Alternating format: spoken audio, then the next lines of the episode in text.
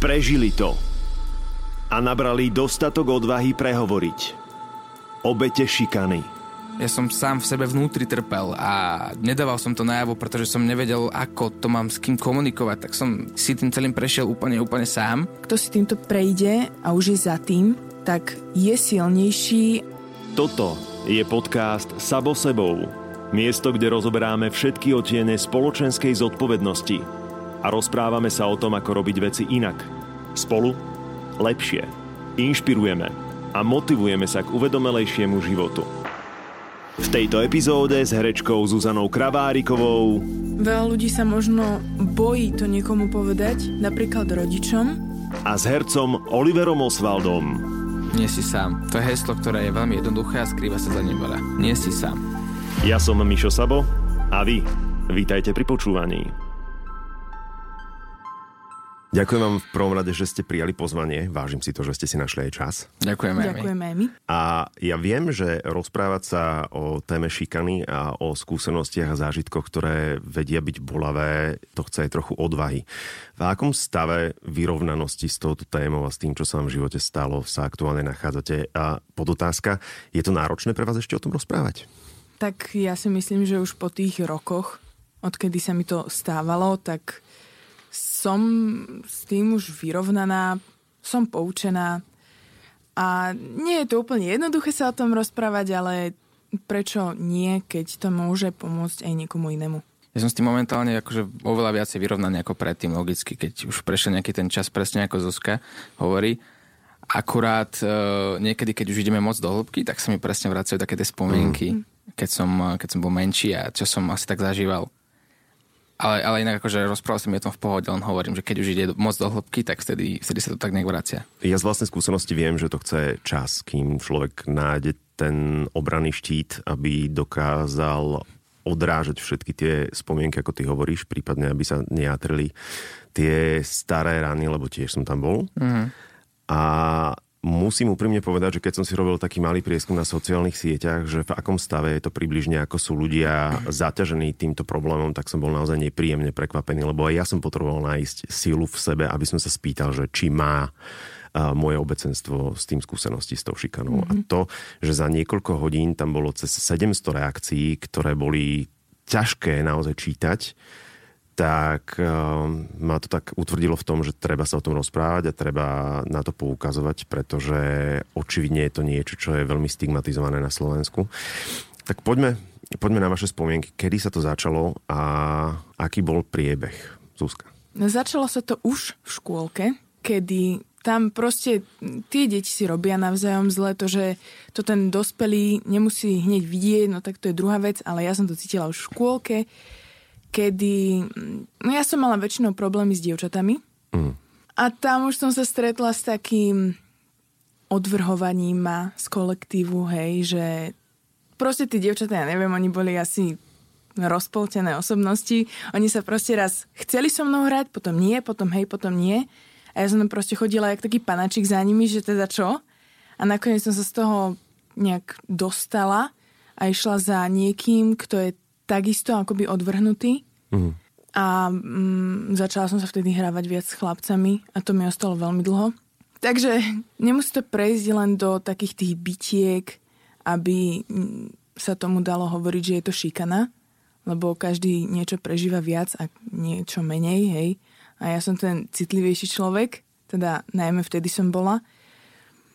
No, takže to už to boli také moje ranné štádia a potom som si myslela, že, lebo strašne som sa tešila do školy, hej, že nový kolektív a tam už budú tie deti také múdrejšie, hej. Uvedomelejšie. Uvedomelejšie, presne. Hneď prvý stupeň, a dievčatá zase. A tam už som sa aj sem tam akože byla, lebo, lebo ja nie som ten človek, ktorý si dlho dokáže nechať skákať po hlave. Mm. No, ale tam to boli také osočovania, aj sem tam ťahačky za vlasy. A tak. A ja som sa väčšinou zastávala tých, ktorí sú šikanovaní, väčšinou tými staršími, lebo tak starší, hej, neboja sa ničoho. A tam som sa väčšinou pobila. Lebo tak kto sa bojí mladšieho, kto ti povie, že choď preč a nechajú, hej. Mm-hmm. Tak som použila takú tvrdšiu taktiku a naučila som sa kopať a, a tak bolo to veľakrát také akože myslela som si, že aj moji spolužiaci by sa mohli trošku akože začať bať, hej, že už by ma mohli konečne nechať. Nie, nestalo sa. Takže tých, čo som obraňovala, tak akože super, hej, už im väčšinou nikto nerobil zle, ale mne zase robili zle. Takže stále, stále som sa stretávala s tou šikanou. Aj na druhom stupni, kedy už začali aj chalani, a to ma asi najviac zamrzelo, lebo proste od nich som to nečakala, to boli, to boli kamaráti. Ako nikdy to nebolo taká, taká tá šikana, že daj mi desiatu, alebo takéto tie až fyzické útoky. Mm-hmm. Ale na psychiku to bolo dosť ťažké, pretože ma väčšinou osočo- osočovali s tým, že ako vyzerám, a ako budem vyzerať, hej, už vtedy to vedeli a mm, ako sa správam a tak. Mali sme takého jedného spolužiaka v triede, on bol trošku postihnutý, akože mal niečo, mentálny nejaký problém. A len tak, podľa mňa on si povedal, že veď keď už šikanujú ostatní, prečo nie on, hej? Okay. Bola normálna vyučovacia hodina, učiteľka bola v triede, ja som sedela, nič som, nič som nerobila.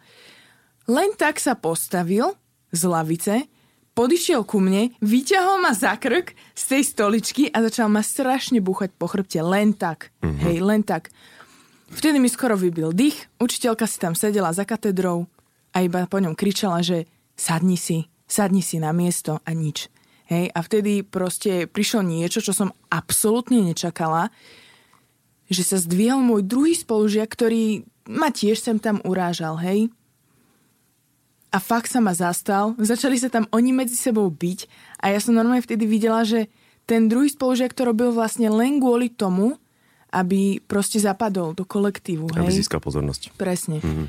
A odtedy sme dobrí kamaráti a akože rada na toto spomínam, aj keď ako no, no základná bola taká, taká všelijaká, ale nevadí. Berieš to s odstupom času tak, že ťa to posilnilo? Hej, určite. Určite aj po tej psychickej stránke najmä, aj tým, že si proste nechám len tak niečo. Uh-huh. A aj keby mal náhodou nie, niekto nejakú dlbú poznámku alebo tak, tak si myslím, že už to viem viac v sebe tak nejak prežiť a zahodiť to za hlavu, ako som napríklad vedela vtedy. Uh-huh. Hej. Mhm. No a ešte viac ma zasedila napríklad stredná škola, o čom nechcem až tak veľmi hovoriť, ale proste aj tam sa našli urážky, aj keď som teda začala natáčať, tak um, tam bola šikana. A väčšinou sa to skrývalo za to, že keď už mňa to urazilo, tak to sa väčšinou skrývalo za to, že ale veď to je sranda. Uh-huh. Hej? Vždy to bolo, že sranda, sranda. A sranda pre koho? Sranda pre nich. Uh-huh. No, presne. Takže som rada, že už nechodím na strednú školu. Ale koľkokrát teda hovorím len o tých mojich spolužiakoch a všeobecne o žiakoch, ale vedia šikanovať aj pedagógovia. Uh-huh. Že, ja neviem, buď sú zakomplexovaní, alebo si prežili niečo, čo prskajú všade okolo seba a proste vytipujú si niekoho, kto presne napríklad so mnou to bolo tak, že som začala točiť, začala som sa viac venovať sebe aj mimo školy. Tam to bolo pekné, velice, tam to bolo väčšinou po tej fyzickej stránke, že, že mm, akože pred, pred nikým iným to nejak nebolo vidno, že by to bola nejaká šikana, ale ja som to tak brala, lebo keď je pedagóg, tak si myslí, že môže proste tým deťom robiť čo chce, lebo on je proste na nejakom piedestali. Hej, mm, z pozície sily. Presne. No a Akože šikana je všade, aj na školách, aj u úplne malých detí, aj na pracoviskách, aj všade. Nebolo to tak eh, s tými pedagógmi, alebo teraz s tým pedagógom, um, nemusíme ísť do detailov, že mm. si ten človek kompenzoval svoje nenaplnené ambície, alebo veď predsa len uh, si chodila na konzervatórium? Hej, ja, ja si myslím, že to bolo aj kvôli tomu, teda najmä, lebo absolútne ja som, ja som nemala s nikým tam nejak, že zlý vzťah, že ja by som podľa mňa, možno, možno to oni tak brali, ja neviem, mm. ja som si to možno nevšimla, ale ja som nikdy nechcela robiť nejakú zlú krv, nikdy som si nikoho nechcela znepriateliť. No a tak to dopadlo s tým pedagógom, presne ak si hovoril, že nejaké, to je proste, to sú zakomplexovaní ľudia, ktorí si to potom vybíjajú ďalej. Najhoršie na tom je, že vlastne ten pedagóg by ťa mal automaticky chrániť a byť e, tvojim takým tým obraným štítom a že by mal chcieť pre teba Hej. to najlepšie. No, chrániť, podporovať a tam to tak nebolo, teda čest výnimkám, hej, boli tam aj úžasní pedagógovia, mm. ale no práve táto alebo tento, o ktorej hovorím, tam tak nebolo, no. Mm-hmm. Oliver? Keď som mal asi 8-9 rokov, tak myslím si, že práve vtedy to tak intenzívne začalo. To znamená, že ja som bol výzorovo, mm, nechcem to tak povedať, ale škarečie dieťa. Naozaj bol som taký nízky, tlstý, vlasatý, také malé prasa. A... Či nebol si taký ľúbivý obrazok ako dnes? Nie. uh, neviem, čo mám to povedať, ale chápeme sa. A väčšine skupiniek ľudí sa to pravdepodobne nepáčilo a mm či už naživo, ale hlavne na tom internete, som sa stal takým terčom posmeškov, ktoré som z začiatku nechcel si nejak pripustiť, ale keď už to bolo v pomerne veľkom množstve, tak to jednoducho nejde a človek si to pripustí. Hmm. A vtedy sa to celé tak nejak začalo, vtedy som v podstate, keď som mal asi tých 90 rokov, tak uh, som účinkoval v seriáli, kde, ktorý bol v telke a začali ma ľudia vnímať aj ako herca. A to bolo ešte horšie. Hmm lebo ja som nebol človek, ktorý si dokázal nechať skákať dlho po hlave a ja som si dokázal povedať svoj názor, ale nedokázal som si za ním stáť. A to je, keď sa na tým človek zamyslí, tak to je niekedy ešte horšie, ako ten názor vôbec nepovedať, pretože ja som si dokázal povedať svoj názor aj, aj voči týmto skupinkám ľudí, ktorí mi robili zle, ale nedokázal som za tým názorom stáť. Mm. Takže oni mali ešte väčší dôvod, prečo majú v tom pokračovať. A paradoxom je, že niečo podobné, čo aj Zuzke, sa stávalo, aj mne to bolo presne učitelia na základnej škole, ktorí by mali s tebou držať a ktorí by ťa mali naučiť, ako, ako v tom živote takýchto situáciách uh, si mi zaobchádzať s takýmito situáciami. A paradoxom je, že títo učitelia veľakrát stali na ich strane, ale nie všetci. Nie mm. všetci.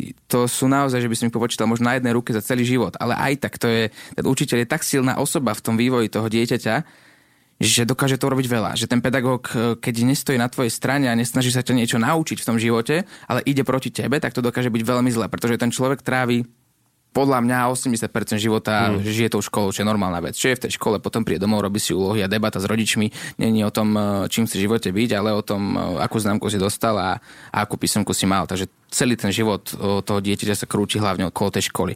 A keďže v tej škole som sa ja necítil dobre, pretože tam boli skupinky ľudí, ktorí sa rozhodli, že že sa im asi nepáčime, dajú mi to, dajú mi to značne najavo. A taktiež aj pedagógovia, ktorým som sa tiež niektorým asi nepáčil, lebo som si dokázal niekedy povedať svoj názor, ale taktiež som si za ním nedokázal stať, hmm. že som bol taká slabá povaha, slabšia. A do toho mali argument, že však ale ty to robíš, pretože si namyslený. Že vlastne, lebo však si v telke. A ja som to strašne nemal rád, pretože ja som ja som sa tak hambil za to povolanie, že, že, že som v nejakom seriáli. Ja som sa za to hambil. Neviem, neviem vysvetliť prečo, ja si to iba pamätám, že som o tom nerozprával. Že by som bol niekde v telke, že bol som práve, že taký, že som fakt sa nechcel o tom rozprávať a povedal som si názor, ale nechcel som to nejak ochraňovať tým, že by som bol nejaký herec alebo niečo. To absolútne nie. A k tomu som mal 90 rokov, taký malý človek si to neuvedomuje podľa mňa. Mm-hmm. A potom to začal na internete. Internet v tej dobe vôbec nebol taký rozsiahly, ako je dnes ale taktiež mal veľkú silu. A pamätám si, že keď som si kedykoľvek čokoľvek otvoril na internete, kde, kde bolo niečo písané k mojej osobe, tak uh, nečítalo sa mi to úplne príjemne a začal som presne s tým, že však mne to nič nerobí. Však mm-hmm. môžem si to prečítať.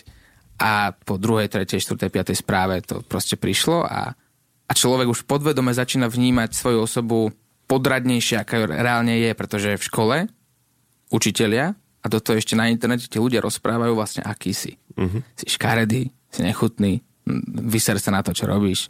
Niečo podobné ako, ako Zuzka, presne posmeškom aj toho možno, že a nie, no, že posmeškom, no. ale aj výzor, to, že robíš prácu, ako robíš, každý si nájde niečo, ale tých náražok je toľko, že človek si to začína pripúšťať a tedy to je veľmi zle. Vtedy začína pochybovať o sebe. Že či to, čo robíš, robíš dobre, že či mm. reálne má nejaký zmysel tvoj život a že, a že vlastne že vlastne čo sa to deje?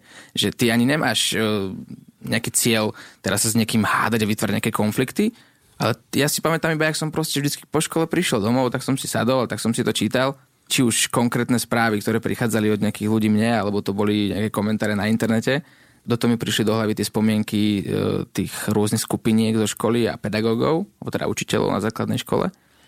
A tých myšlienok bolo toľko, že som nevedel, čo mám s tým robiť. A ja som nebol dieťa, ktoré by rozprávalo o týchto problémoch, či už s kamarátmi alebo rodičmi. Ja som si to nechával všetko, všetko sám pre seba, tak som v hlave iba uvažoval, že, že fakt som taký zlý, že fakt to je so mnou také zlé, že čo mm. mám robiť. A ono to znie možno strašne jednoducho, ale, ale to obdobie bolo tak dlhé a pamätám si, že to bolo tak intenzívne a silné, a ešte k tomu som to nedával ani najavo. To Jasne. je to, že ja som, ja som sám v sebe vnútri trpel a nedával som to najavo, pretože som nevedel, ako to mám s kým komunikovať. Teraz mám dojsť za kamarátom a povedať mu to, alebo hmm. doma rodičom, ktorí som nevedel, či to pochopia, alebo učiteľom, ktorí som vôbec nevedel, či to pochopia, tak som ty si tým celým prešiel úplne, úplne sám. To je taký ten pocit samoty. A ten pocit samoty by nemali zažívať deti. Pretože ten vek ťa najviac formuje. Hmm to obdobie toho detstva ťa najviac formuje, najviac veci sa učíš a najviac sa aj spoznávaš sám seba, teda hlavne v tom období puberty. A keď človek začína o sebe pochybovať a ľudia mu dávajú značne najavo, že, že, že si zlý škaredý, bla bla bla, tak to detstvo dokáže veľmi, ale veľmi, veľmi podľa mňa, nazvime to tak, že poškodiť. A dokáže vytvoriť takú nejakú ránku, vieš, niekde mm. na srdci, ktorú si potom budeš niesť celý život a môže sa tým človek akokoľvek preniesť, ale vždy, ako som už spomínal na začiatku, keď e, človek nad tým začne rozmýšľať, tak tá ranka tam stále niekde je. A vrátim sa k tomu, keď som povedal, že som si tým obdobím celým prechádzal sám, tak dnes už môžem povedať, že som, neviem či úplne vďačný za to obdobie, ale určite odolnejší voči, voči mm-hmm. takýmto ľuďom, lebo takí ľudia budú vždy. Ja takých ľudí nazývam primitívnymi. Nechcem nikoho uraziť, ale hlavne na sociálnych sieťach a na internete, človek, ktorý sa dokáže vyjadriť na dieťa. Mm-hmm. Akokoľvek zle. Nech je to dieťa hoci, ak škardé, hoci čo, ale nech sa dokáže vyjadriť akokoľvek zle, tak to nemôže mať ten človek v poriadku v hlave.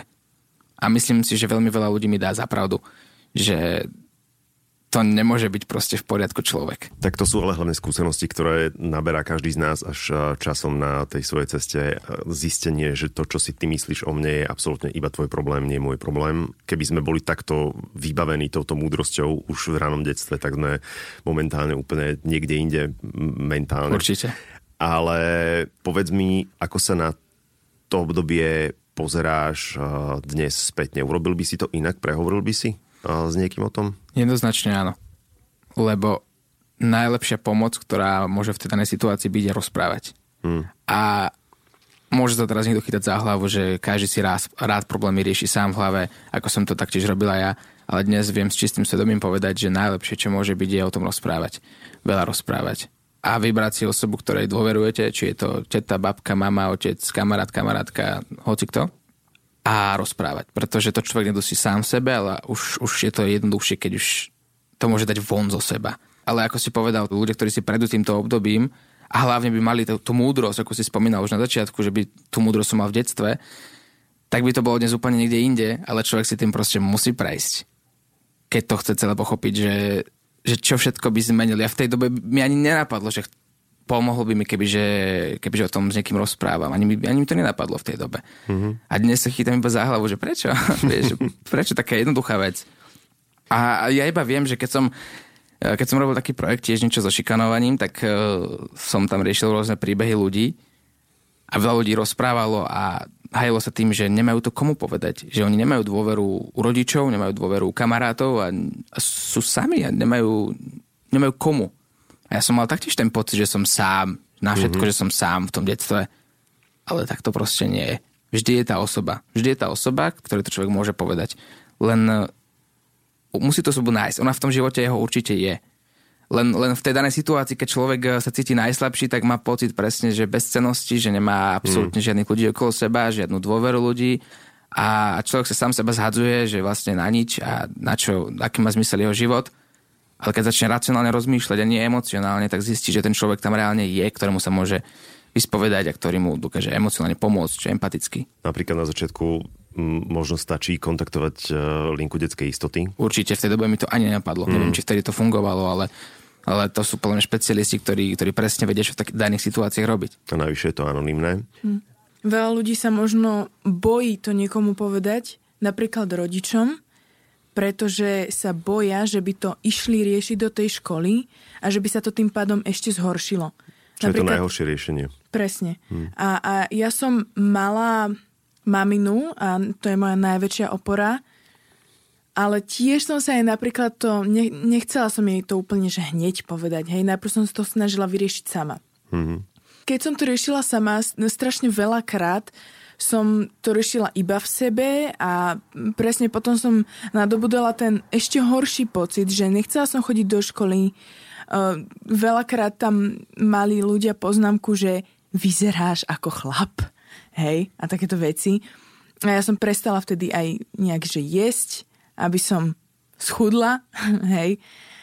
A tedy už som si povedala, že proste kašľať na to, že ak to bude aj mamina riešiť, tak možno to bude predsa len lepšie. Hmm. Tak som jej to začala hovoriť a strašne mi bola veľkou oporou a práve keď to začala riešiť, tak bála som sa si, že to bude horšie, ale na druhej strane môže to byť ešte horšie, že, že už vtedy to bolo dosť zlé. A keď to nikomu nepoviem, tak to bude stále to isté a možno teraz by som si povedala, že by som s tým nič neurobila, hej, a teraz si aspoň môžem urobiť, povedať, že som si nás pokúsila s tým niečo spraviť, hej, a že mi aj ostatní pomáhali.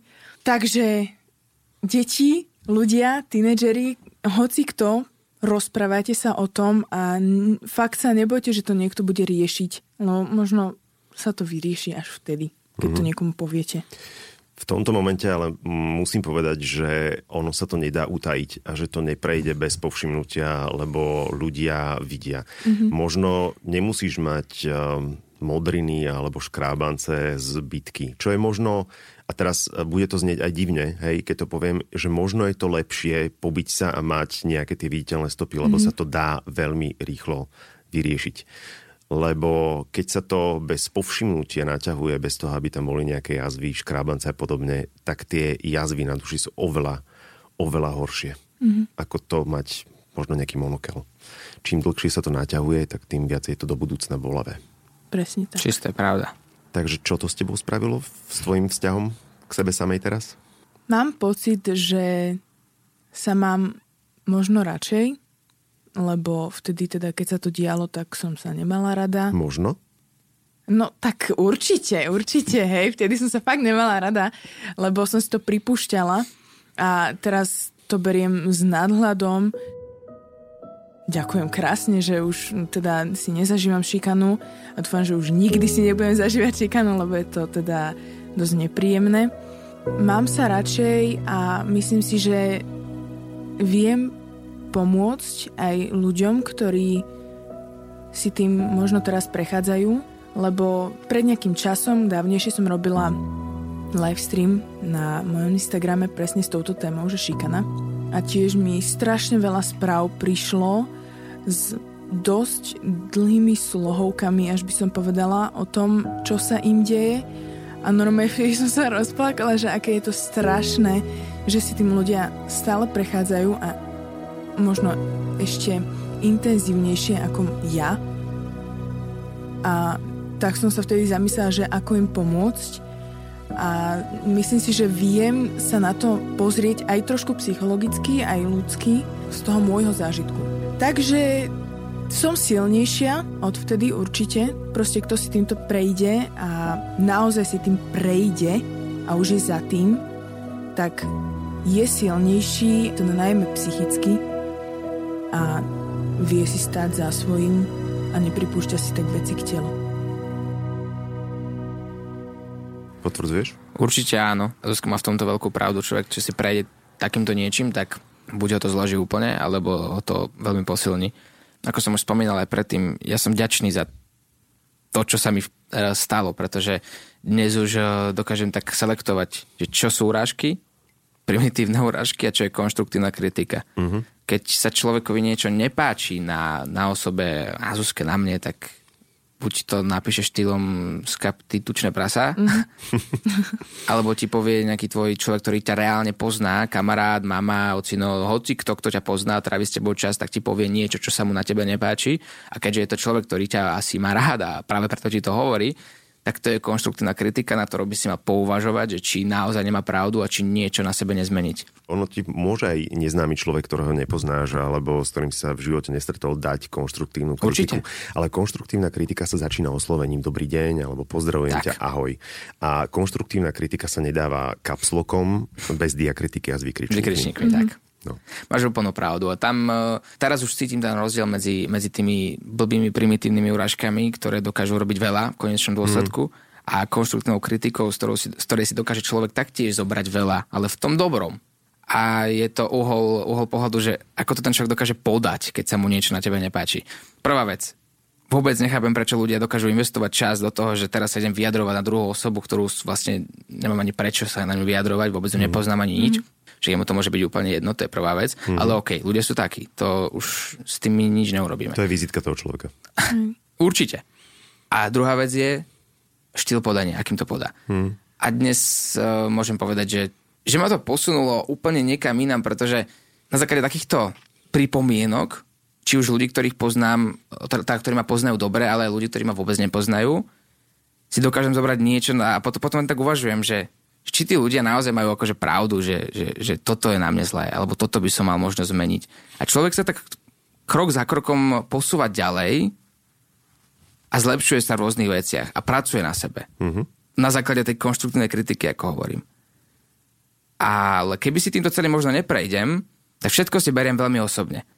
Každú jednu pripomienku, hlavne tie zlé, by som si bral veľmi osobne a možno nejaký komentár na Facebooku, na internete alebo pripomienka od ľudí, od nejakej skupinky ľudí, ktorí sú primitívnejší, by som si zobral taktiež veľmi k srdcu a možno by som tu týždeň plakal v rohu, že prečo si toto ľudia nemyslia. Mhm. A dnes chápem, že ja si žijem ten život svoj, nie nikto iný. Ja si ho žijem, ja si budem určovať, čo sa mi páči a čo sa mi nepáči a čo ma robí šťastným a nerobí šťastným a ja si dám na seba červené alebo rúžové tričko, lebo ja som sa tak rozhodol. A niekomu sa to možno nepáči a budem ma chcieť zbiť, lebo vyzerám ako, ako homosexuál. Ale ja som sa tak rozhodol, že si dám rúžové, rúžové tričko. To sú, to sú mini detaily a dokážu v konečnom dôsledku robiť veľa. Alebo ja som sa rozhodol mať názor na nejakú tému. Je to môj názor.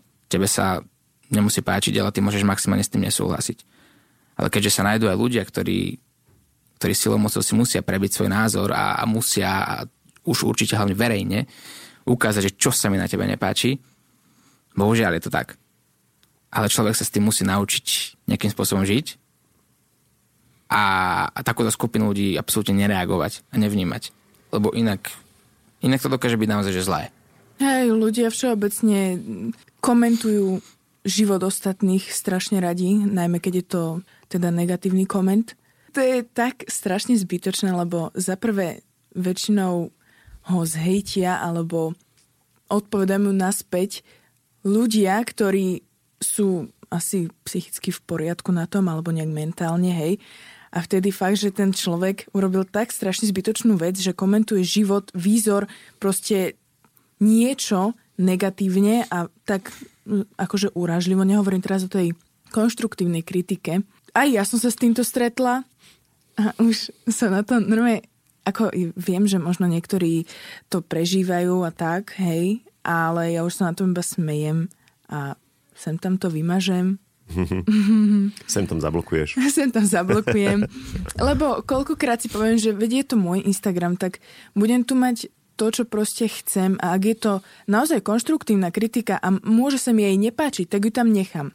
Lebo sa ten človek mal snahu vyjadriť slušne a proste mi to povedal, hej. Ale keď tam sú, no, škaredé slovíčka, mm-hmm. tak to mážem. A dobre robíš, pretože zbytočne tam je veľa negatívnej energie. No, zbytočne toxická energia. Toxická mm-hmm. energia a rád by som sa vyjadril k tomu, že teraz som si spomenul na taký krásny prípad. Napríklad dal som fotku s mojou maminou. Mm-hmm.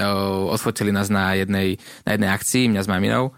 Ľudia mali normálne potrebu sa vyjadriť, že, že aká má toha alebo niečo. Ja to som normálne nechápal, keď som to čítal, že to fakt človek má v sebe toľko negatívnej energie a nenávisti, že dokáže povedať na mamu nejakej osoby, že, že aké, aké má to, že, že, že proste úplne som, som sa na tým až pozastavoval, ale povedal som si, jeho chyba, nie moja. Ja Jasné. tú maminu najviac na svete milujem a vôbec mi to, ne, vôbec mi to nič neurobí, tento komentár. A šiel som ďalej. Ale moja mama s to robilo veľa. Mm. a možno keď to bude teraz moja mama počuť, tak nebude chcieť, aby som o tom rozprával, ale chcem to povedať. Bola z toho dosť mimo. Mm-hmm. Nasledujúcich pár dní, že prečo si toto ľudia o nej myslia, že ona už asi so mnou nikde na žiadnu verejnosť nepôjde, lebo sa teraz hambí, bojí a neviem čo. A to mi urobilo veľa. Že moja mamina sa teraz trápi. Mm-hmm. Absolútne zbytočným komentárom na internete, lenže moja mama si to pripustila, ja som si to nepripustil a tam je vidno ten rozdiel. A ja úplne chápem, prečo to moju maminu potom nejakým spôsobom urazilo a zabolelo, aj keď toho človeka vôbec nepozná, ale začala si to pripúšťať. Mm-hmm. A tam je ten kameň úrazu toho celého. A keď si vezmeš, že aké je to smutné, že dospelého človeka, ktorý by to v podstate mal mať uh, s prepačením uprdala, a, áno. to rozbije, že čo sa to potom musí diať v životoch detí a, mm-hmm. a tínedžerov, ktorí nie sú až tak emočne vybavení na to, aby boli schopní čeliť týmto situáciám. To je desivé. Je to veľmi desivé. A hlavne v tom veku pubertálnom sú taktiež aj e, veľké problémy, čo sa týka tejto šikany. Jedna vec sú ženy a fotky. Mm. Dievčatá, ktoré rozposielajú fotky, bla, bla, bla. Ono nejakým spôsobom je to súčasť puberty, lebo je to kvázi nazvime to tak, že časté, že je to, je to vec, ktorá sa jednoducho deje, že dievčatá posielajú fotky, ale môže nastať akýkoľvek problém a zrazu zo sekundy na sekundu dievčatá môžu byť e, terčom posmešku rôznych skupín, či v škole, mm. kdekoľvek. A to musí byť, že brutálne utrpenie pre tú babu. A úplne chápem, keď to dievča sa nepôjde porozprávať so svojimi rodičmi, že mám ja odfočila som sa hola svojmu frajerovi a ten frajer je debil a rozposlal to všetkým svojim kamarátom a teraz sa bojím ísť vôbec do školy. A Fakt vtedy to hambí, no jasno. dokážem sa tak vcítiť do tej do tej ženy, do, do toho dievčaťa, že chápem, prečo niektoré môže mať samovražené sklony, že ty zrazu ty zrazu sa tak za seba hambíš a tak sa cítiš byť zradená, že, že dokonca taká osoba ako tvoj frajer ťa dokázal zradiť a nevieš, za kým máš ísť, že teraz všetci si s tebou len robia srandu a za rodičmi nechceš teda prísť, že som sa odfotila hola, mám mm-hmm. čo mám robiť že zrazu sa cítiš byť úplne sám a to je extrémne častý problém. Extrémne častý problém. Mm. A odpoveď na to je, určite ti mama a otec pomôžu. Môže to byť akokoľvek trápne mm. a môže to byť akokoľvek mimo tvojej komfortnej zóny, urob to, pretože toto ti jedine dokáže pomôcť. Lebo toto sú jediní ľudia, ktorí sú pri tebe. Po prípade brat alebo sestra. Starší, jedine starší to pochopia. A potom sú problémy aj chalanov, aj báb, ale hlavne chalanov v pubertálnom veku, kedy, kedy prichádzajú na drogy. A dospelí ľudia možno neuveria tomu, čo poviem, ale v dnešnej dobe to je veľmi rozsiahla téma u mladých ľudí. Ja si musím zaklopkať a poďakovať, neviem čomu, komu, ale ja som sa dokázal tomu nejakým spôsobom predísť, ale bol som súčasťou skupiny ľudí, ktorí dostali drogy pamätám si obdobie, kedy som ja so svojím najlepším kamarátom sme začali riešiť tému, že čo to vlastne tá marihuana je, že čo to vlastne za rastlinu. Tak sme sa bavili, že, že koľko, že pozri sa na toho človeka, že to bol náš kamarát, akože starší. Pozri, ako je mimo z toho, že, že jak to môže niekto robiť. Potom sme to spolu vyskúšali, jemu sa to začalo páčiť a mne nie. A začal robiť častejšie a naša skupinka sa rozrastala. A už to nebola len marihuana, už to boli iné drogy. A už to nebolo len užívanie iných drog, ale predávanie iných drog. A ja som v tom úplnom začiatku zrazu svojho najlepšieho kamaráta videl, ako strácam a zrazu ja som bol terčom takých tých posmeškov, že, že ty si jediný, ktorý akože nechce ísť s nami, že čo si úplne mimo. A ono to nie je len vo filmoch. Ja si pamätám, ak som strácal fakt svojho najlepšieho kamaráta, dneska je v strašnom stave on aj tá skupinka, ale že vo veľmi, veľmi, veľmi zlom stave, takom, že boli viackrát e, vyhodení z domu, riešila ich policia, boli na odvykačke, akože mm-hmm. že úplne, úplne zle majú toľko rokov, čo ja. A ja iba viem, že, že si pamätám ten pocit, kedy zrazu sme boli skupina piatich chalmov, čo sme chodili že všade, úplne že super partia.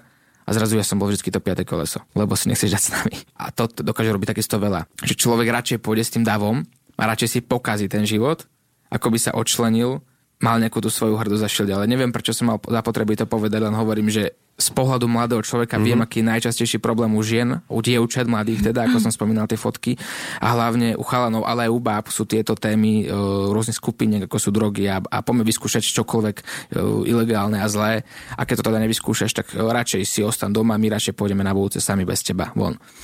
A to je, to je tiež, nech mi hovorí, kto chce, čo chce, nejaký spôsob takej mini šikany, pretože to je mm-hmm. šikana tvojho najlepšieho kamaráta, najbližšieho tvojej skupinky. No, je to zrada. Tak, a je to zrada a oni si to neuvedomujú, to je na tomto najhoršie, že on, pre nich to je len sranda. Ono je to ale aj uh, vizitkou samo o sebe tej šikany, lebo ľudia, ktorí sú v kolektívoch a ktorí sú svetkami šikany, tak radšej sa pridávajú na stranu agresora, mm-hmm. aby sa oni sami nestali terčom šikany. Presne tak. A sú ticho, sú mlčiacou väčšinou, ktorá je ten najväčším zlom v týchto situáciách. Toto je veľmi, veľmi ťažko zobrateľný fakt. Je to tak?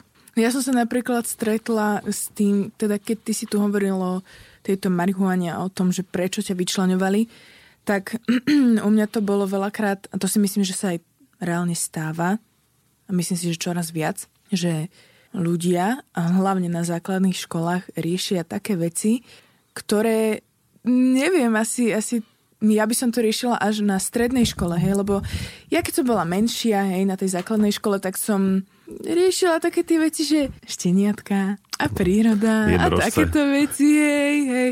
A také, akože ja som bola také, že dieťa a ja si myslím, že v tom veku to bolo úplne fakt legitimné a všetky moje spolužiačky tam riešili Nicki Minaj, hej, spevačky mm. a Ameriku a tieto veci.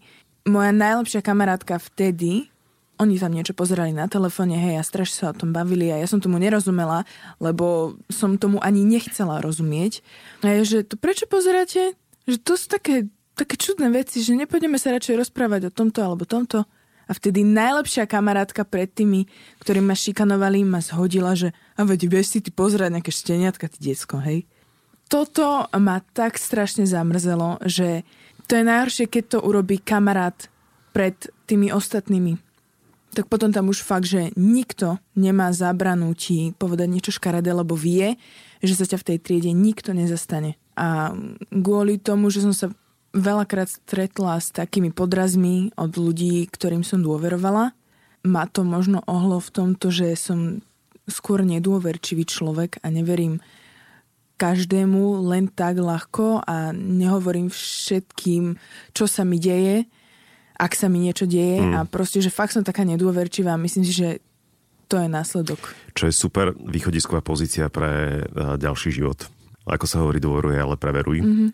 Ja, keď som sa rozprával cez Instagram, väčšinou cez Instagram, málo cez Facebook s ľuďmi, ktorí si prešli šikanou a väčšinou s mladými ľuďmi, tak som každému dal jednu radu, že hlavne nechci byť cool. Presne. Lebo buď si cool, alebo to nemusíš nikomu dokazovať žij si svoj disko príbeh a choď a absolútne sa nepozeraj na ostatných, nechci sa páčiť ľuďom, nechci byť za dobre so všetkými, lebo je to nereálne, nikdy sa ti to nestane, to je jednoducho mm-hmm. nereálny cieľ, ktorý sa nikomu v živote nepodaril, pretože máš skupinu ľudí, ktorí ťa majú radi, ktorí ťa akceptujú, ktorí ťa berú a musíš mať zákonite skupinu ľudí, ktorí ťa nebudú mať radi, nebudú ťa akceptovať a tak je to absolútne OK. To je rovnováha v živote. Byť cool, a byť obdivovaný všetkými je to najhoršie nereálne. a zároveň je nereálne a zároveň asi niečo nie je v poriadku, keď uh, si trňom v oku všetkých. Niekde tam v dáve sa musí nájsť aspoň jeden človek, ktorý ťa potiahne, ak to potrebuješ. Hej. Toto je úplná pravda, ale je to veľmi a veľmi ťažké. Mm. Hlavne v tom pubertálnom veku u ľudí, ale nie, nie, nie len v pubertálnom, ja to vidím aj teraz u svojich, u svojich kamarátov alebo aj u starších ľudí, aj do 25, proste fakt ľudia, ktorí, ktorí majú za potreby nie žiť svoj život, ale, ale aby navonok vyzerali úplne, úplne inak, šťastne, spokojne, aby, aby to správne pomenovanie hľadám na to. Ako si to povedal ty, že chcú potešiť, nepotešiť. Chcú byť za dobré so všetkými? To je povedané jednoducho, ale áno, že chcú byť za dobré absolútne so všetkými na úkor toho, že hrajú život niekoho iného, kto nie sú. A to je seba deštruktívna vec, ktorá raz určite príde a raz ich to mm. určite položí, pretože ja som tento život žil presne, tam od 14 do 15 alebo do možno do 16 som žil život, ktorý som nebol ja. Žil som život taký, aby som bol za všetkými za dobré, aby som nemal jednoducho skupinu ľudí, ktorí ma nebudú mať radi, ale nie je taký tí na internete, ktorých nepoznám, ale takých, ktorých poznám. To je tiež nereálne. Príklad, si v triede s 30 ľuďmi, 30 ľudí ťa nebude mať rado. Nebude mať. Buď tam budeš tiško sedieť a 300 ľudí ťa nebude vnímať, alebo budeš sám sebou a bude ťa mať polovica rada, polovica ťa nebude mať rada. Tak to v živote jednoducho je, ako si to presne povedal. A ja som v tomto veku chcel byť za dobre so všetkými a nevedel mm. som dôvod, prečo by som nemal byť. Že buďme za dobré, akože nemusíme byť nejakí kamaráti, ale však buďme za dobré. A začal som tak podvedome žiť život, ktorý vôbec nebol môj. Zrazu som žil život uh, absolútne nie sám seba. Vôbec. Ja, mm. ja ani neviem, čo to bol za život. Jednoducho prezentoval som sa pred kamarátmi, pred uh, verejnosťou, na sociálnych sieťach za niekoho, kto vôbec nie som. A medzi tými 15-16 rokov života som si tak povedal, že fakt, to si máme tam, to bol taký ten skrát, že, že halo, že čo robím, že, že čo? Mm-hmm. Aj tak sa mi ten cieľ vôbec nesplnil, lebo to je nereálne, aby ťa mali všetci radi, aby si bol so všetkými za dobre, to je absolútne nereálne. A začal som byť sám sebou a ono to všetko samo proste príde. Nie nadarmo sa hovorí, že zrazu, ak človek začne byť sám sebou, začne si uvedomať a tešiť sa z maličkosti, a keď tebe sa páčili šteniatka, páčili sa, páčila sa ti príroda, tak, tak, si v tom pokračovala. A nie preto, že teraz Davu sa páčilo pozerať klipy Nicky Minaj a, a byť z toho úplne mimo a baviť sa o tom, ktorý americký reper si dá vytetovať krížik a červené vlasy a teraz skupinka mm-hmm. si bude dávať červené vlasy a krížiky na tvár, lebo to je cool. aj keď to možno nechcú, ale je to cool. Mm-hmm. A ty si aj tak v tom pokračovala, aj tak si mala rada tie šteniatka a prírodu. A stále si bola sama sebou a nestratila si sa. A nenechala si sa zviesť davom. A to je to najťažšie. A konec koncov to najlepšie nenecháš sa pokaziť tým dávom, tou skupinkou, čímkoľvek. Mm-hmm. Len preto, aby si bol cool. Okrem tej epidémie, ktorú žijeme globálne, tak to sme sa aj s Petrou Arslanšinkovou, psychologičkou, ktorá bola um, v tomto podcaste epizódu dozadu, ktorá so šikanou pracuje dlhé roky a potvrdila, že žijeme aj epidémiu šikany, či už teda v osobnom živote alebo aj na internete asi odpovedou na to celé je, že máme problém ako generácia ľudí, že máme potrebu žiť životy iných ľudí, namiesto toho, aby sme žili svoje vlastné životy. Ale vieš, čo je ten problém toho celého? Skús. Sociálne siete. Mm-hmm. Tie sociálne siete sú tak strašne popredu pred nami samými, že, že nás kompletne ovládli. A teraz je na nás, či to my zoberieme zo stránky, že dokážeme z toho profitovať, dokážeme to používať na dobré veci, tie sociálne mm. siete, alebo presne, chceme žiť život iných ľudí. A to je Takí sú ľudia, takí sme my všetci. To sa nezaprie. Jednoducho niekde v každom z nás to drieme, že chceme nejakým spôsobom žiť život nejakého iného človeka, čo je normálne, lebo niekto je môj vzor, niekom, na niekom sa mi páči toto, na niekom toto a z každého si chcem kúsok zobrať a, a implementovať to do toho svojho života a zlepšovať hmm. sa a mať nejakým spôsobom trošku podobný život ako tento, lebo už sa mi to páči. To je úplne normálna vec ale tie sociálne siete sú tak rýchle, že oni ťa dokážu pohltiť a ty človek si to ani neuvedomí, ale on za možno 5 minút si pozrie storky 30 ľudí a príspevky 30 ľudí, ktorí sú šťastní, ktorí sú spokojní, ktorí majú všetko, ktorí majú fungujúci vzťah, ktorí majú veľký dom, ktorí majú drahé auta, ktorí si žijú život taký, ako oni by chceli. A tak si potom povedia, ale ja to nemám. Ja som asi zbytočný. A všetky tieto myšlienky prichádzajú. Prečo oni to majú, ja to nemám? A treba si uvedomiť, že ani oni to nemajú. Samozrejme. A to je to, že na tých sociálnych sieťach chceš mať ten najlepší, najkrajší život a Chcel som povedať myšlenku, ktorá mi takto ubehla preč. to nevadí. Uh... Myslím si, že podstatu toho človek, ktorý využíva sociálne siete v dnešnej dobe, čo je veľmi veľa ľudí, pochopí. Každý jeden to pochopí tú myšlenku, mm. ktorú som chcel povedať, aj keď som ho nedokončil. No, ja mám takú stratégiu aktuálne, že som vo fáze odfollowovávania. No. celkom ma to baví, ale je to teda patália, lebo uh, dať niekomu follow je veľmi rýchle, to je otázka milisekundy, ale keď chceš niekoho odfollowovať a hromadne, tak to je výzva. To je ešte horšie ako zrušiť si účet na Facebooku napríklad, čím som si tiež prešiel. Ale no asi stratégia tá správna, ktorú ja teda môžem poradiť je, že naozaj prestať sledovať ľudí, ktorí presne ťa dostávajú do situácií, že spochybňuješ samého prípadne, že sa necítiš komfortne s tým, čo mm-hmm. vidíš a možno hľadať tých ľudí, ktorých... A je úplne v pohode mať, mať vzory. Len také vzory, ktoré ti okrem toho plitkého obsahu dávajú aj myšlienky. Presne tak. To je správne hodnoty. A no a teraz ja som stratil otázku, ktorú sa Pre tých, ktorí tu nesedia s nami, takže všetci ostatní, aby ste vedeli, že my tu tak sedíme v takej, Ešte takej, takej, takej vyčilovanej polohe, sedíme tu v takej krásnej izbe a my tak úplne si zaspomíname, každý, keď príde rozprávať svoju myšlienku, tak sa pozerá von oknom alebo niekde inde a rozpráva, je tak krásne, také zimomeniavky sú a my všetci ostatní na ne tak pozeráme a v tej chvíli tá myšlienka jednoducho odíde. Ale aby ste si vedeli predstaviť, že prečo, že nie sme, hej. Nie sme opice, že zabudeme rozprávať, ale máme takú krásnu rodinnú atmosféru. Každý pije čaj, okrem mňa teda. Čo by ste poradili ľuďom, lebo e, zatiaľ teda rozprávame ako vedmi, ľudia, ktorí si prešli peklom a máme už tú silu aj o tom rozprávať a dávať rady do života, čo neznamená, že to je najlepšie rady, ktoré sú odpovedou na všetky otázky, ktoré možno práve teraz máte keď nás počúvate, ale predsa len, že jedna dobre mierená rada, ktorú by ste dali mladým ľuďom špeciálne na začiatku ich možno boja samého so sebou a s kolektívom, v ktorom sú. Nie si sám. To je heslo, ktoré je veľmi jednoduché a skrýva sa za ním veľa. Nie si sám. A pochopiť túto vetu je ťažšie, než sa zdá v tej danej situácii. Človek, keď teda prežíva zlé obdobie a prechádza si tým zlým obdobím, tak vtedy je všetko zlé. Vtedy má pocit, že je na všetko sám, nemá zmysel jeho život, nevie, čo bude robiť asi až do konca života bude jeho život plitký. A, a hlavne máš pokrivenú optiku. Úplne, mm. úplne. Máš nenasadené tie rúžové okuliare, ale nejaké, ja neviem, ak sa to hovorí, nejaké tmavé okuliare, kedy v tej danej situácii všetko zle, je to nevyriešiteľná situácia a hlavne si sám. Mm. A moja rada je, nie, nie si sám. Nie si sám. Fakt, že nie si sám. Aj keď si myslíš, že už si v úplných, môžem to povedať, v hračkách, fakt, mm. že mhm. si, tak nie. Nie, nie si sám. A komunikuj. Ja by som to možno, ty brďo, ja by som asi veľa o tom ešte rozprávala. A teda neviem to asi takto do dvoch slov dať, ale akože pekné. Len by som možno povedala, že, že bojuj. Je to ďalšia iba fáza života a tých kapitol alebo fáz je v živote strašne veľa. Presne. A že aj táto raz skončí a ty z nej musíš vyťažiť čo najviac, aby to malo pre teba osoch a nie pre ostatných. Takže proste bojuj rozprávaj sa o tom s niekým, alebo ja som si aj písavala denníček, ináč dosť to pomáha. Uh-huh.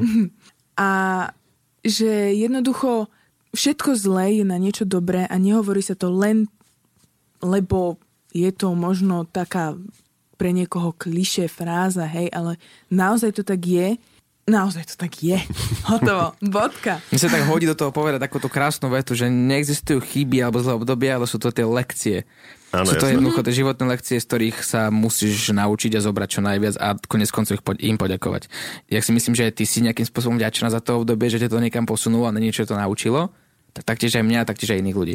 A každý si týmto obdobím musí prejsť a, a naučiť sa z toho čo najviac, vyťažiť z toho čo mm-hmm. najviac. Viete, čo je také najúsmevnejšie z mojej vlastnej skúsenosti, že teraz, keď sa spätne pozriem na to, že kde som ja, a toto nie je, že, že idem sa chvastať, alebo teda, že idem zo seba odpadávať, prípadne si tu budem honiť ego, to v žiadnom mm-hmm. prípade. Ale keď sa pozriem na to, že kde ja sa vo svojom veku nachádzam práve teraz, a keď sa pozriem na tých ľudí, ktorí mi v tom veku, ktorý bol kľúčový pre mňa, najviac ublížili. A keď sa pozriem aj na životy ľudí, ktorí mlčali a tým pádom legitimovali tých ľudí, ktorí mi naozaj aj fyzicky ubližovali, tak je mi to nie že smiešne, ale mi je tak trapno za nich. Lebo ľudia, ktorí boli presvedčení o tom, že sú pánmi situácie a že vlastne oni sú tí lídry toho hnutia, ktoré tam bolo v tom kolektíve, tak ani náhodou. Je to úplne presne tak. Teraz, ak si to rozprával, tak som si vizualizoval presne podobnú situáciu, že kde si tí ľudia dnes?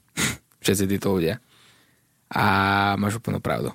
Ja to mám tak isto, akože ja nesledujem úplne všetkých tých ľudí, ktorých som mala možnosť spoznať a možno som aj rada a Boh vie, kde sú, Boh vie, ako sa majú.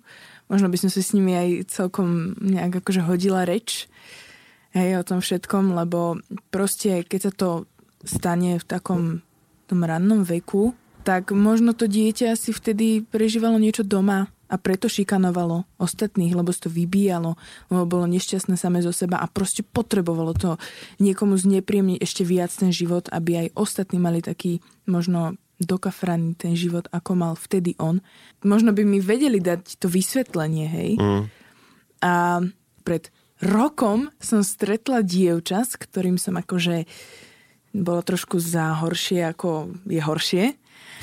Ja som sa aj, akože mali sme taký krátky pokec a iba tak pomedzi reči som sa jej spýtala, že či si pamätá, Hej, lebo tak ma privítala tak z úsmevom, že ale ahoj Zuzka, hej, ja už čau, hej.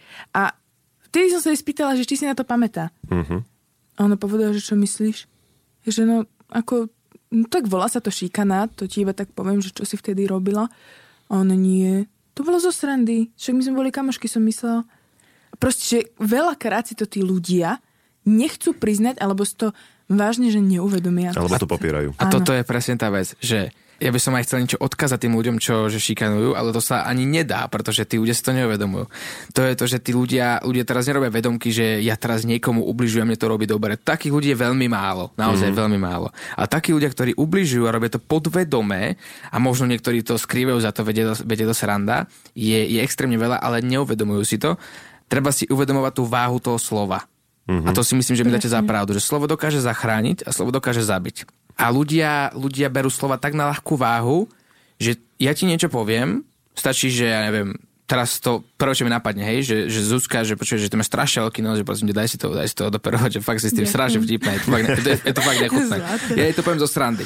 Ale jej sa to niekde vnútri dotkne. Jasné. A jej to bude chodiť po hlave. A po A náhodou. Mhm. náhodou, Mišo, by si, ty by si jej povedal hodinku, že počuj, čo máš s nosom? Čo ten počuj. nos, prosím ťa? Vieš, ale úplne zo strany, čo to dáš, že čo nás ideš pobodať nožtekom do oka, vieš, zo strany. Ježiši, A počkaj, dobre, a- napijem sa. Nie, nie, z, z, nie, nie, vieš, ako to myslím. Máš krásny nos. Naozaj máš krásny nos. A, a toto by si jej povedal ešte aj ty, Mhm. mm-hmm. tak mi ver, že my to nemyslíme v zlom. Ja to myslím zo srandy, ty si to tiež myslel tak uštípačne zo srandy, ale Zuzky niekde vnútri sa to dotkne a Zuzky Mhm. niekde vnútri sa to bude, bude behať po hlave následujúcich x týždňov, to lomeno proste iba mesiacov. vrátim. Vrátiš, možno ale- sa to nedotkne, ale vrátim to a idem ďalej. Toto je inak dobrá vec, že nastavovať zrkadlo takým ľuďom, len to sa dá iba v realite, to, to, sa musíš nedá mať, urobiť. to musíš mať sílu na to. Áno.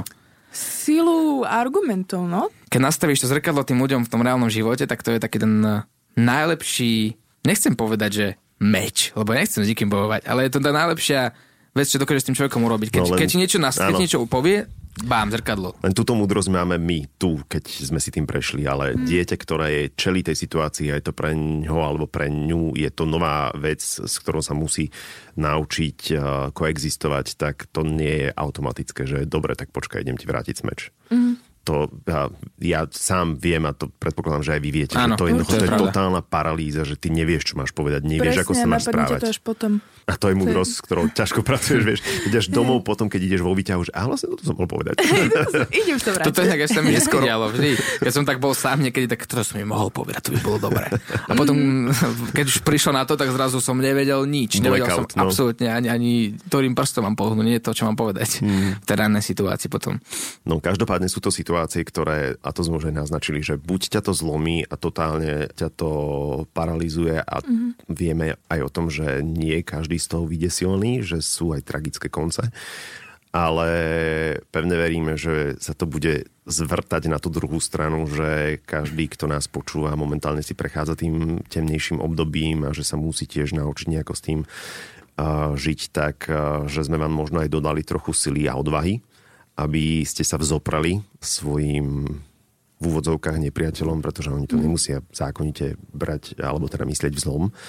Áno, rozprávajte. Rozprávajte o tom a nezabúdajte, že existuje stránka odpíšeme ti, .sk, ktorá vám môže pomôcť. Je tam aj non-stop linka, na ktorú môžete zatelefonovať. No a teraz ešte na záver, už sme spomenuli tých ľudí, ktorí nám spravili trošku jazvy na duši. Čo by ste im povedali? Ja im ďakujem. No fakt, ja im ďakujem. Zuzka sa smeje. No ja by som, to je, to iba zo strandy, že Ty ty by hajzel. reskejší asi. By...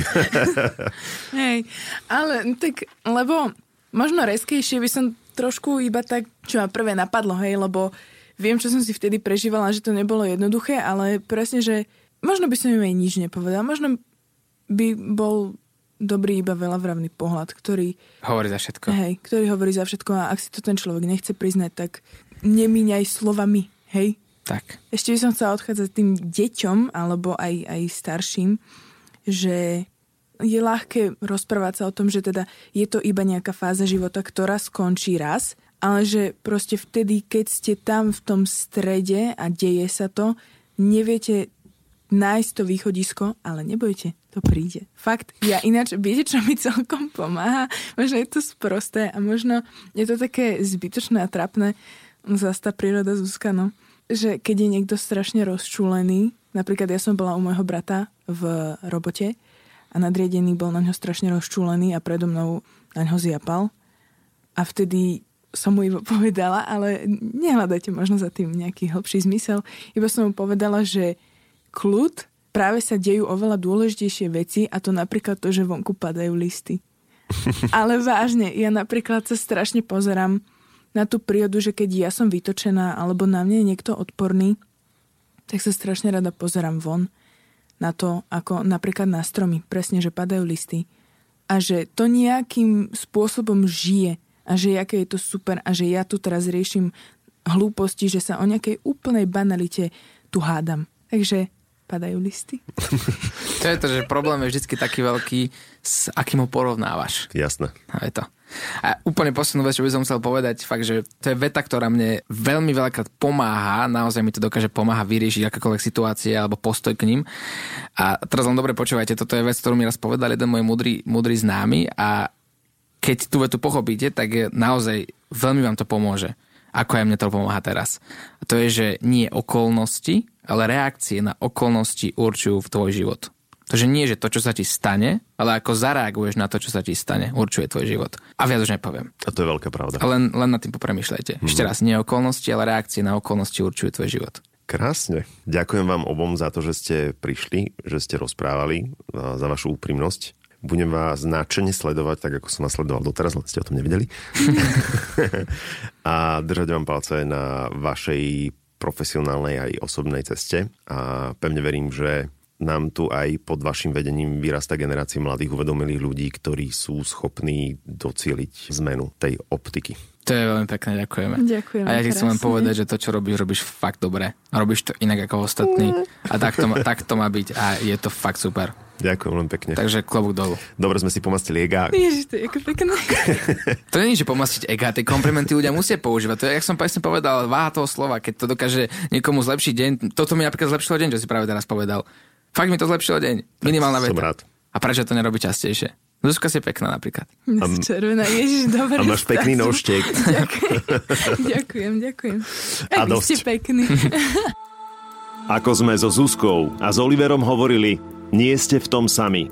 Ak si šikanu zažívate, alebo ste jej svetkami, prosím, prehovorte. Linka detskej istoty má číslo 116 111 a pomoc ponúka aj projekt Nadácie Markíza na stránke odpíšemeti.sk. Mňa na sociálnych sieťach, na Instagrame aj na Facebooku nájdete ako MXSABO. Budem vám vďačný, ak odkaz tohto podcastu budete zdieľať. Nikdy neviete, komu tým môžete pomôcť. Vážim si, že ste nám venovali svoj čas.